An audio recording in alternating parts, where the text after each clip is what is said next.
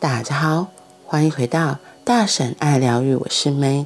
今天的爱、自由与单独，我们要继续来说第9章，自由是你的本质。人们永远都觉得害怕，理由有几项。第一项是自由的危险性，因为只有你一个人在负责。第二项理由是自由可能会被误用，因为你也许会做出错误的抉择。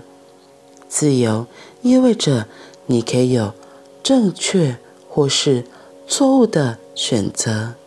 要是你只有选择对的自由，那就不是真自由，那会像福特生产第一批汽车时的状况。那批汽车全是黑色的，当他带客户去展示区看车时，他对客户说，你可以挑任何颜色，但我们提供的规格是黑色的。这算哪门子的自由？正确的答案已经预备好了，无论是依据十诫、古塔经、可兰经，还是根据佛陀、穆罕默德、马哈维亚、查拉图斯特拉所说的话，这根本不叫自由。自由本质上的意思是，你两个选择都能拥有，选对或选错。而危险的地方就出在选错的几率很大，所以人们才觉得可怕。错误是下坡的工作，正确是上坡的工作。往上爬是费力的，越到高处所要花费的力气越多，但往下走却是再容易不过了，动都不必动一下。地心引力自然会为你服务，你可以像一颗石头从山顶往下滚，一路滑到最底部，你什么事都不必做。可是假如你想要提升意识的话，假如你想在真理、狂喜与美的世界中提升的话，表示你所渴求的是最耸峻的山峰。不难想象，那不会是件轻松省力的工作。上一篇我们说到，你绝对是自由的，无论任何条件，你即是自由的。今天又延伸说到，可是人们都会觉得害怕。然后理由主要有2个，第一个是自由的危险性，因为只有你一个人在负责。第二个是自由可能被误用。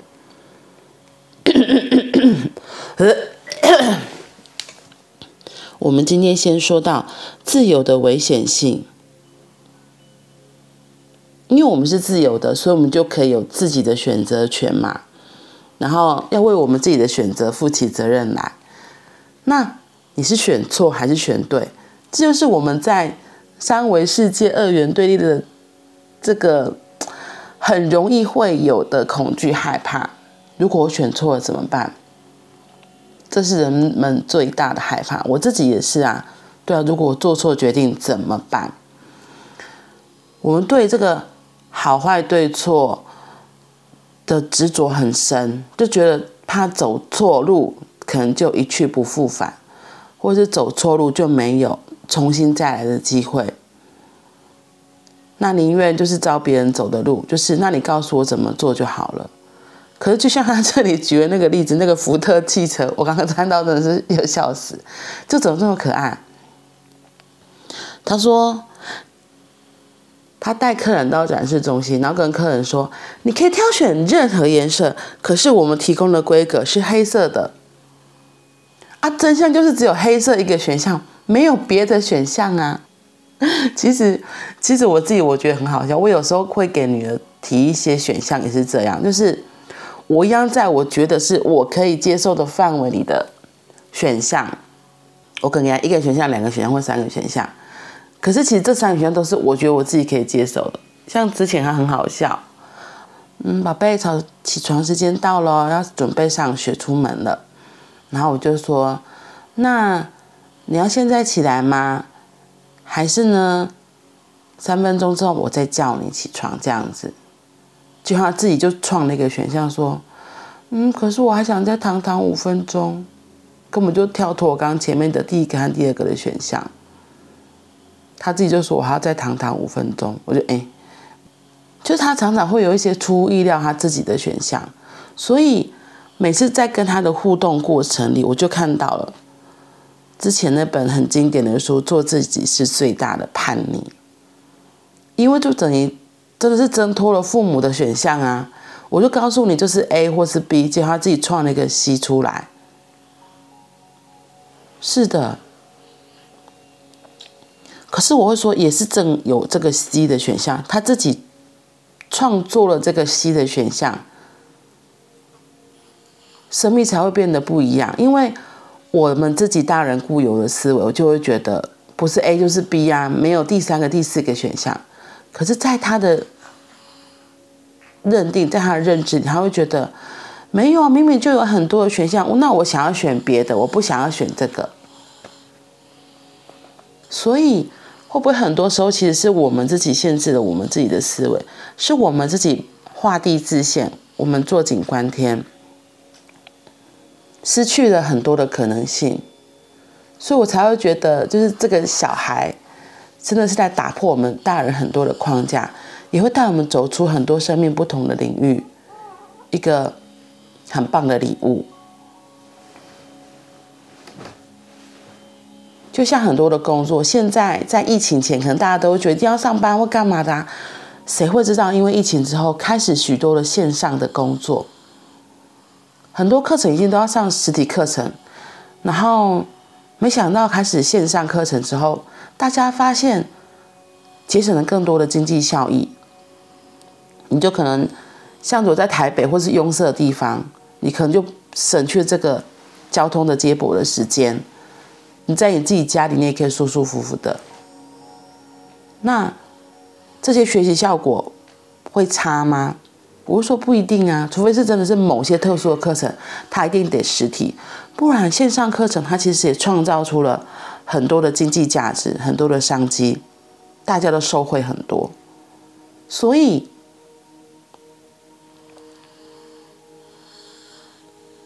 是我们自己要怎么样跟上这个世界的转变，世界的变化，我觉得这才是最重要的，而不是我们一直墨守成规，活在自己的世界里，不知道跟着转弯，不知道跟着变通。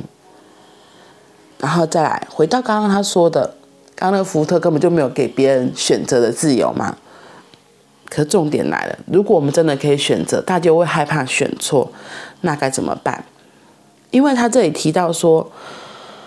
错误是下坡的工作，正确是上坡的工作。可是明明你去爬山的时候，其实上坡真的很累，你就要爬到一半，如果是像我之前去爬那个大坑步道，我一看到天哪，这个楼梯怎么那么多阶，我看到人家昏倒了，我就跟我朋友说，那我们可以走那个山坡，不要爬楼梯嘛，因为我觉得爬楼梯真的一下下就喘就累了。然后我可以选的话，我不想要走楼梯，我想要走那个一样是爬上去，可是就是比较和缓，可是可能时间是比较长的。对，你看我自己糖果酱想要偷吃布啊。所以我们对于到底做出怎么样的选择会产生什么样子的后果，其实自己会有很多的选择，很多的想象。可是如果我是真的选择了爬接力这个工作，这条道路走起来体验一定跟慢慢的走缓坡上去这个路程一定是不一样的，或许有可能到了终点是一样的，可是这2个的路程是完全不一样的。所以我就必须要知道，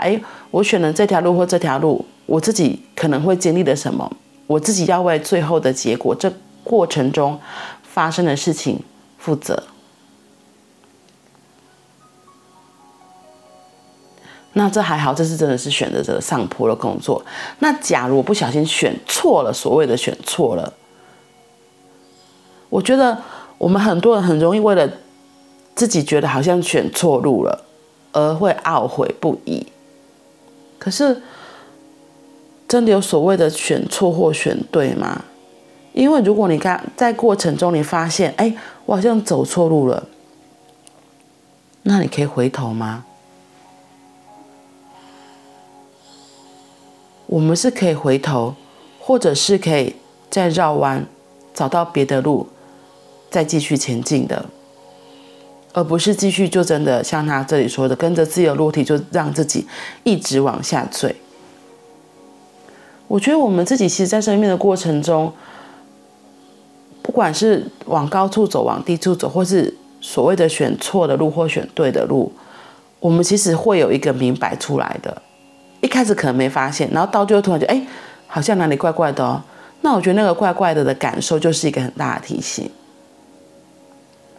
让我们可以重新校正，哎，我是要继续往这里走吗？还是我有别的方向，我有别的选择？其实人生的道路上也是如此，这就是自由很可贵的地方，很特别的地方。它不像福特汽车告诉你，你就只能坐黑色的汽车，你可以尝试坐粉红色的啊、白色的啊、咖啡色的啊、酒红色的啊，或是亮黄色的啊。当你有机会穿上不一样的衣服，你才有机会看到不一样的自己。所以我觉得珍惜我们可以自由选择的机会是非常重要的。